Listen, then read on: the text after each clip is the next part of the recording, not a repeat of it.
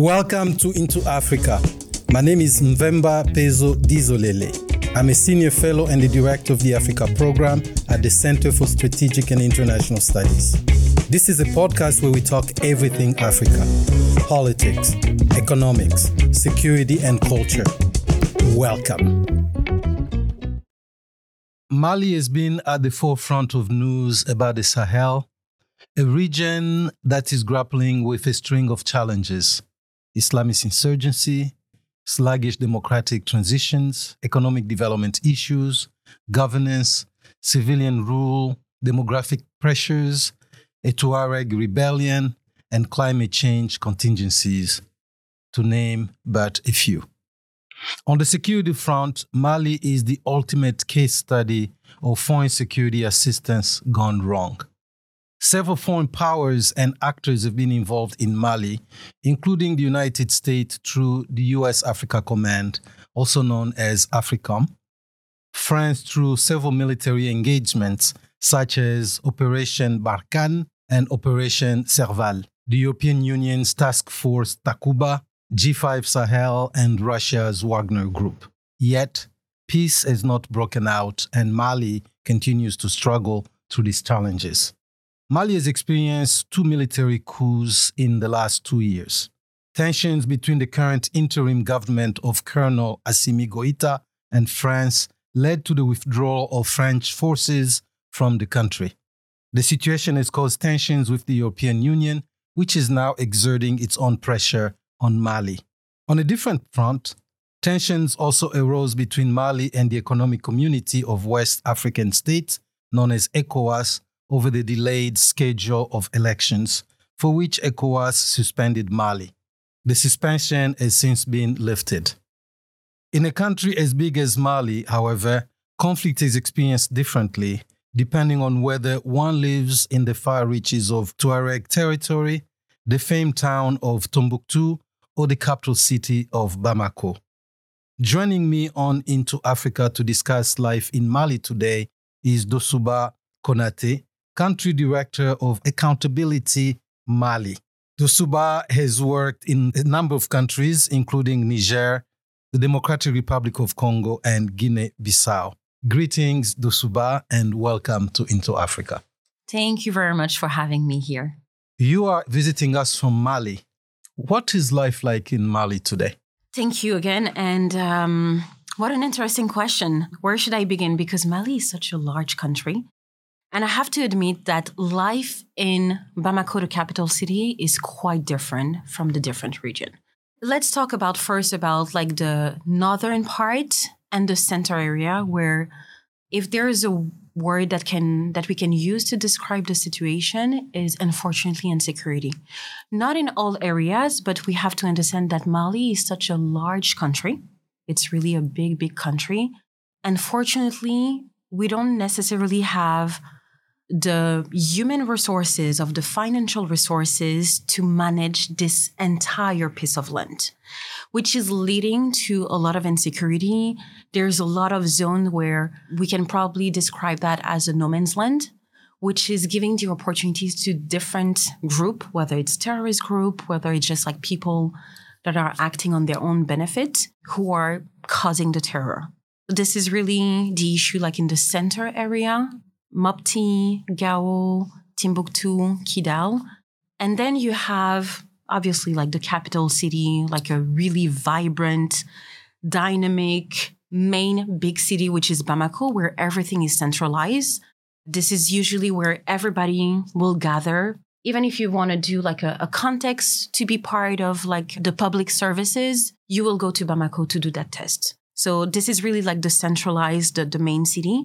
And then you have other areas such as Sikasso, Ségou, and then Kai, where it's a little bit less. We don't talk too much about insecurity in those areas. So this is kind of the safe zone, even though we know that there's still a few attempts to destabilize those areas, but they are pretty safe.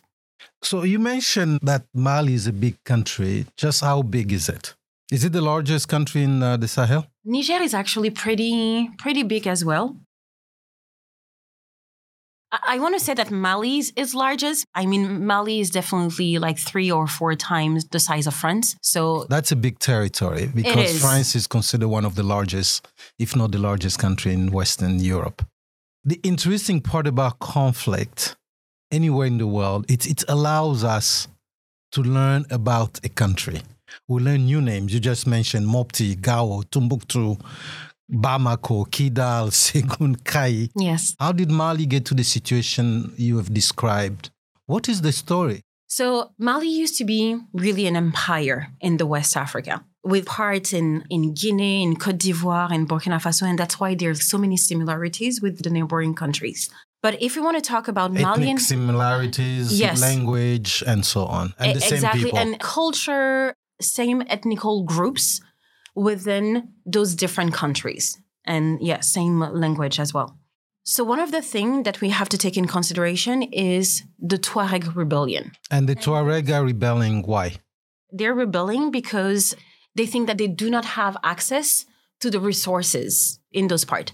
And I think that it kind of reflects also in those different regions where you will see that there is less access to sh- to social services. So people were complaining because they were not having access to school. So those are what led to those Tuareg rebellion. One of the things also that is really important is really the failure of social contract. But now that failure of social contract, it's not just in the northern part or the center part, it's actually inside the country. You will have like the capital city of those different regions that I mentioned, such as Timbuktu, Gao, and Kai, where you do have access to certain services. But then there is a lot of remote area, a lot of rural area where people do not have access. And that's where we have an issue because when you go into those areas, you will see a lot of plaques with the name of N G Os, for example, with a lot of services that are being offered by those N G Os. This is another issue in the sense that the agenda of those N G Os always change, right? So now you will have like a focus on health, but two days after you will have focus on agriculture and, and so on and so on. The fact that the government is not there, is not playing its role, there is a lot of people that are excluded. They don't have access to proper health infrastructure, to education. And this has created like a lot of tension, a lot of exclusion. People are not included in the decision-making process. They cannot voice their concern. This is what is leading us to the situation that we have right now.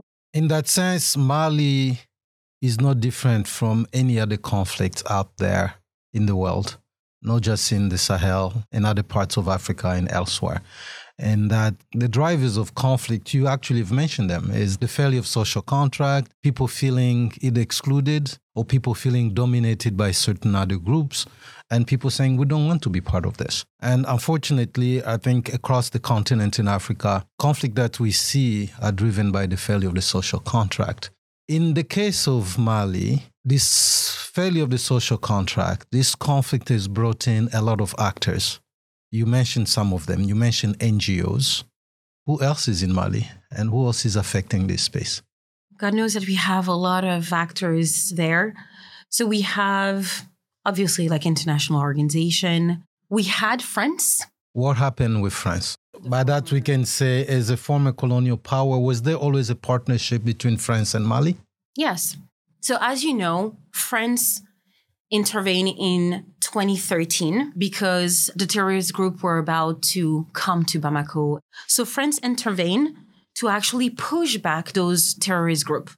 And I think that from twenty thirteen until now, the insecurity was actually mostly in the northern part.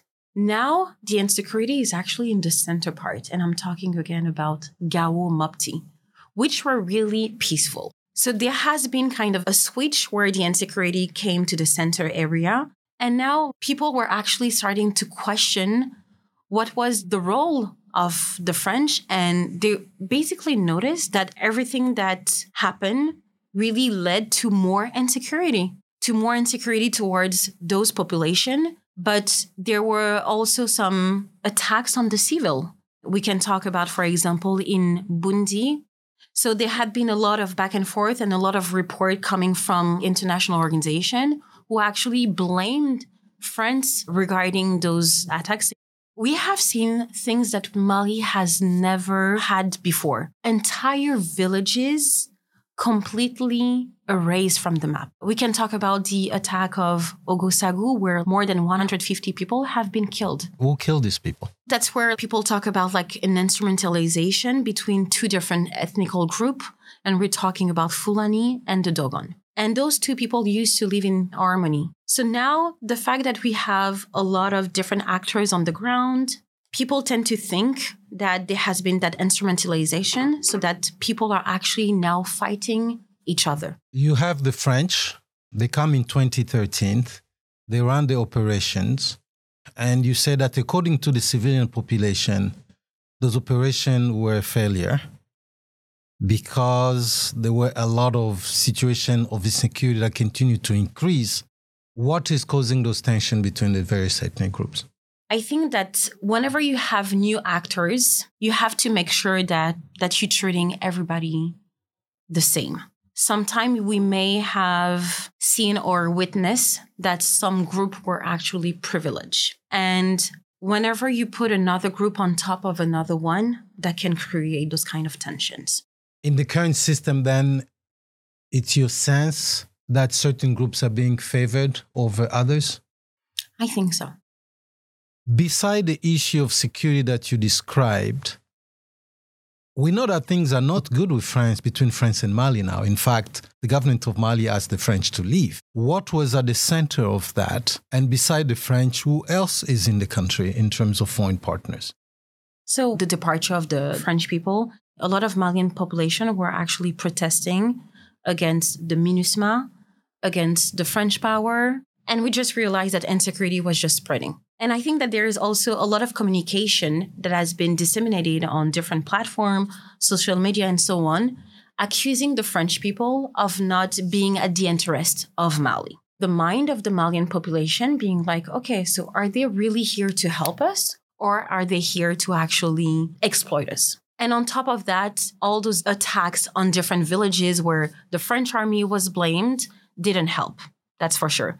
The military coup, obviously, that's when we had that diplomatic crisis that started between Mali and France. The Malian population was actually in the street protesting. And when I'm saying the Malian population, I'm not just talking about people from Bamako. People were actually taking buses from the different region to actually come every Friday to actually manifest at the Place of Independence. We have pictures.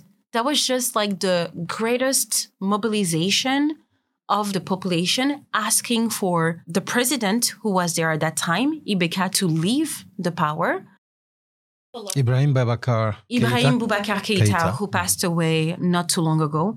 So people were asking him to leave, and people were actually protesting against the social economic crisis, the corruption, the economical corruption, the social corruption, the political corruption, and also the presence of the international forces. It was just not France. Like France had a partnership with the European Union. We had Spain, we had Germany, we had different countries that were based here. Including the U N. Exactly. And we have the MINUSMA as well. So France or French troops taking resources, what does that mean? We all know that now fake news is absolutely big. There had been that instrumentalization when people were actually questioning the real motives of the presence of the French in Mali. This means that misinformation, disinformation is very much part of the narrative to which the Malian populations are reacting. It's also driven, I think, to hear you, the tension between France and the population.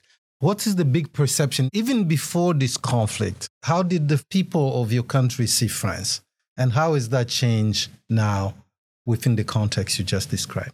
Okay, so France is the former colonial power, right, in Mali and other neighboring countries.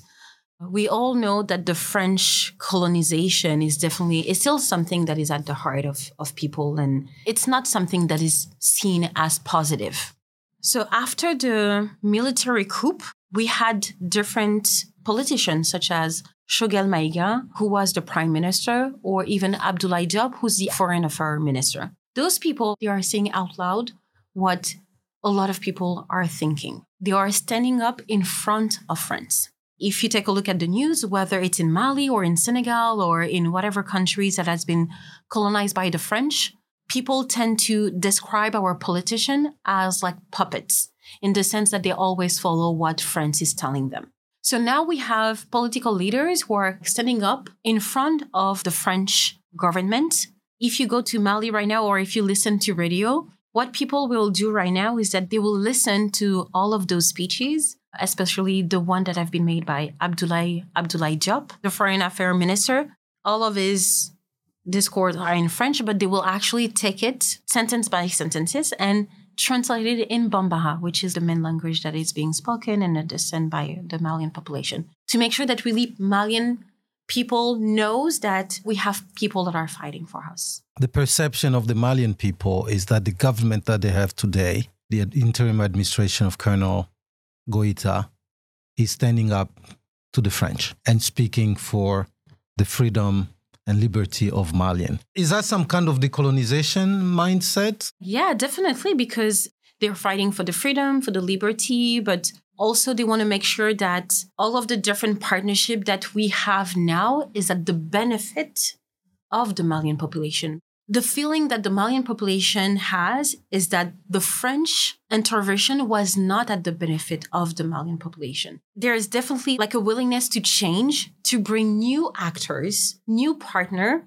so that it can really be at the benefit of Mali. And that's where we're talking about Russia, for example. In the West, Russia, I mean, it's not quite Russia. The Wagner Group, which is a Russian outfit, and depending on who you talk to, it's either seen as an extension of the Russian government or P M C, private military corporation. Mm-hmm. It's posing some challenges in terms of analysis. So you talked about the French. Malians know the French. They've lived with the French. They've seen the French for maybe a century now, over a century. Mm-hmm. So they have a relationship that is fraught. The European Union is relatively new as an entity. You have the, the Chinese, you have the Gulf Arab states, and so on. In this conflict setting, you have the Wagner Group. What interaction do the Malian people have with that side of the equation? There's not a level of interaction with the Wagner Group, definitely. We do not hear a lot about Wagner. Whenever we hear about them, it's actually from outside, from medias that are coming outside of Mali. The Malian government is not really talking about the, the Wagner. First of all, they don't mention Wagner. They say that we have a partnership with Russia. They are selling to us arms. And now we have a partnership with that government in the sense that they are training our troops to use the new military arms that we have. That's, That's what we hear. That's, That's the, the messaging. Narrative. Exactly. In terms of information, how the people are getting the information? The communication from Abdoulaye Diop, Minister of Foreign Affairs, yeah. and the government and so on. So the communication that we have right now is really coming, first of all, from the Malian government. I'm not saying that it's a perfect communication, absolutely not. But what I'm saying is that there is more and more communication coming from the transitional government that we have right now towards the Malian population. It's going to be information about number of person have been killed, that number of terrorists also have been killed. Um, and I think that there was also like a valorization of the FAMA, les Forces Armées Maliennes. The armed forces of Mali. Exactly. So this is the communication that we have right now. Your sense is that the government, the interim government, transitional government, is actually communicating with the people. They're making the effort to tell, to keep people updated on the development. Yes. The kinetic development. Yeah, definitely. In a conflict zone, life is not experienced the same way. You mentioned a string of uh, cities here, Mopti, Gao. Some of them really are the thick of the conflict, meaning, again, the killing, the terrorism. But cities like Bamako, you describe as kind of peaceful. Can you talk a little bit about life in Bamako? Sometimes I have the feeling that it's two different countries, to be honest. Really like the main city in Mali. It's really vibrant. There's a lot of people, a lot of social events are happening there. And you can have like a normal life in Bamako. I live in Bamako and I don't feel the insecurity whatsoever in Bamako. Even though a few months ago, there has been an attack in Kati. Kati is actually the city just before coming to Bamako. It's actually really close. But when you are in Bamako, if I want to talk about like the social events, artists are still there. There's concerts. Concerts, arts. Arts, exhibition. Uh, bars are open. Bars are open. Full. Full. You can go clubbing. Every weekend, you can go to restaurants. There's a lot of restaurants. You can go to hotels to have fun and so on. It doesn't mean that, like, you still have to be careful, right? Obviously, but I mean, like, people are still living their life. So how do the other citizens of the country feel that the capital city seems to go on with its life where the rest of the country is under pressure? This is yeah. one of the critics that we are receiving because, yeah, people from other region, they will see now with social media, everything is online, on WhatsApp, TikTok. I mean, you have access to everything. So even people in the region, they see what is happening in Bamako and they see that life is still is still happening. So, so yes, there is that critics, but at the same time, there's still people coming. And that's probably why we have a lot of people that are actually coming to Bamako city. What is the population? What's the normal size of the population of Bamako? I would say four million. Before the conflict or with the conflict? I want to say with the conflict with right the now. Conflict. Yeah. And before that, before the migration? We're talking maybe about three or even a little bit less. So, so that's quite an increase. Yes. How's that affecting then the delivery of social services and security? You said you don't feel a lot of insecurity, but there got to be some pressure somewhere. Oh, yes. If you have those kind of numbers coming yeah, yeah, to yeah. the city. Definitely. You do have a pressure. I mean, driving in Bamako city is is quite a challenge now. So you have the district of Bamako, but now you will see that there are so many different outside of Bamako. We will call that the suburbs of, for example, Washington D C, but Bamako is becoming like a larger city. So in terms of like social pressure, yes, you will hear a lot of complaint, like too many people, too many garbage, too many this, too many that, because there is. What about employment and homelessness? When the crisis happened, there were a lot of beggars coming from the northern parts. So you will see like Tamashek people who are begging in the street. Now you will see a lot of children. You will see a lot of like mother with children on, on the on the street begging. That's definitely something that is more, that you see more and more. Social media, I want to go back to this communication. The average Malian, how do they get their information? Social media is key. I'm going to start with radio first. It's free, it's really accessible, so a lot of people are listening to, to the radio, and you can have access in local languages, in all of the different local languages in Mali. So radio is key. This is Radio France Internationale, the French... Exactly, the French radio and the French T V, exactly, the French T V station as well. You used to have them, you said, so what happened to them? The power in place decided to actually revoke their license. Their license. So they are not being broadcasted anymore in Mali. It's been a few months now. So radio, social media is really key. Everything started with Facebook. You have a lot of journalists who are actually relaying a lot of information on social media. Uh, a lot of pictures of everything that is happening.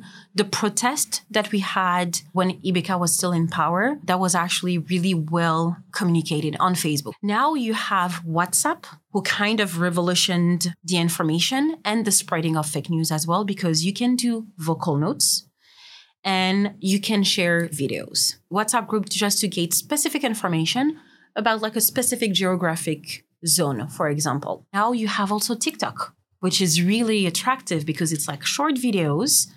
Local languages is key. People are getting all those information through... through social media. Yeah. You will see a lot of people who have smartphone. They don't know how to read or so on, but because of WhatsApp, like the vo- the vocal notes, you, you will just talk. So that's why that I'm saying that WhatsApp really revolutionized the way people are now communicating. People are actually spreading the information. Are those messages primarily political messages, or you will say there's a spectrum? There is a spectrum. There is absolutely all type of information on that. But definitely it's being now used to actually spread political information, to raise awareness about like specific issues, but also to spread disinformation.